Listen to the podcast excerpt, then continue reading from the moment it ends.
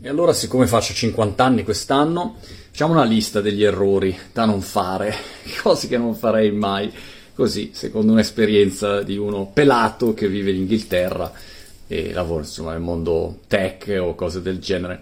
Errore numero 1, questa infinita lista che richiederà i prossimi 50 anni solamente per riempire quelli precedenti, è l'errore che ho fatto per, 15 anni, forse anche di più, ed è l'errore di non chiedere, non avere quella calma e quell'umiltà di chiedere agli altri se non sai fare qualche cosa. Vi faccio un esempio.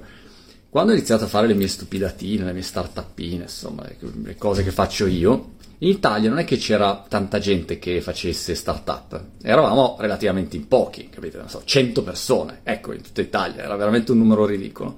La cosa incredibile è che io, la stragrande maggioranza di queste altre persone, che sarebbe stato utile incontrare, contattare, confrontarsi, perché hai gli stessi problemi, è come se in 100 persone giochiamo a ping pong e abbiamo tutti gli stessi problemi, però c'era quella sensazione un po' di concorrenza, anche con gente che non era minimamente concorrente rispetto a me, oppure quell'imbarazzo, ce l'hai presente l'imbarazzo di chiedere a uno qualche cosa e poi sembra che io non sappia tanto e allora poi la mia reputazione, ecco quell'imbarazzo lì.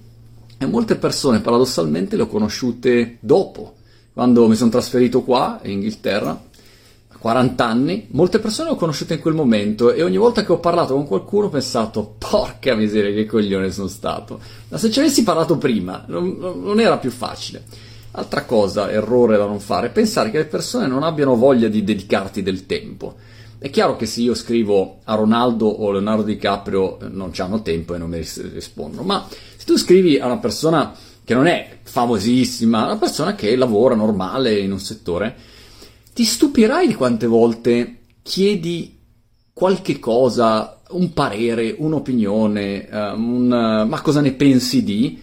E la generosità delle persone a volte è incredibile, ti stupisce ed è di grande aiuto. Ecco, è un errore questo da non fare, evitalo perché sennò diventi pelato come me.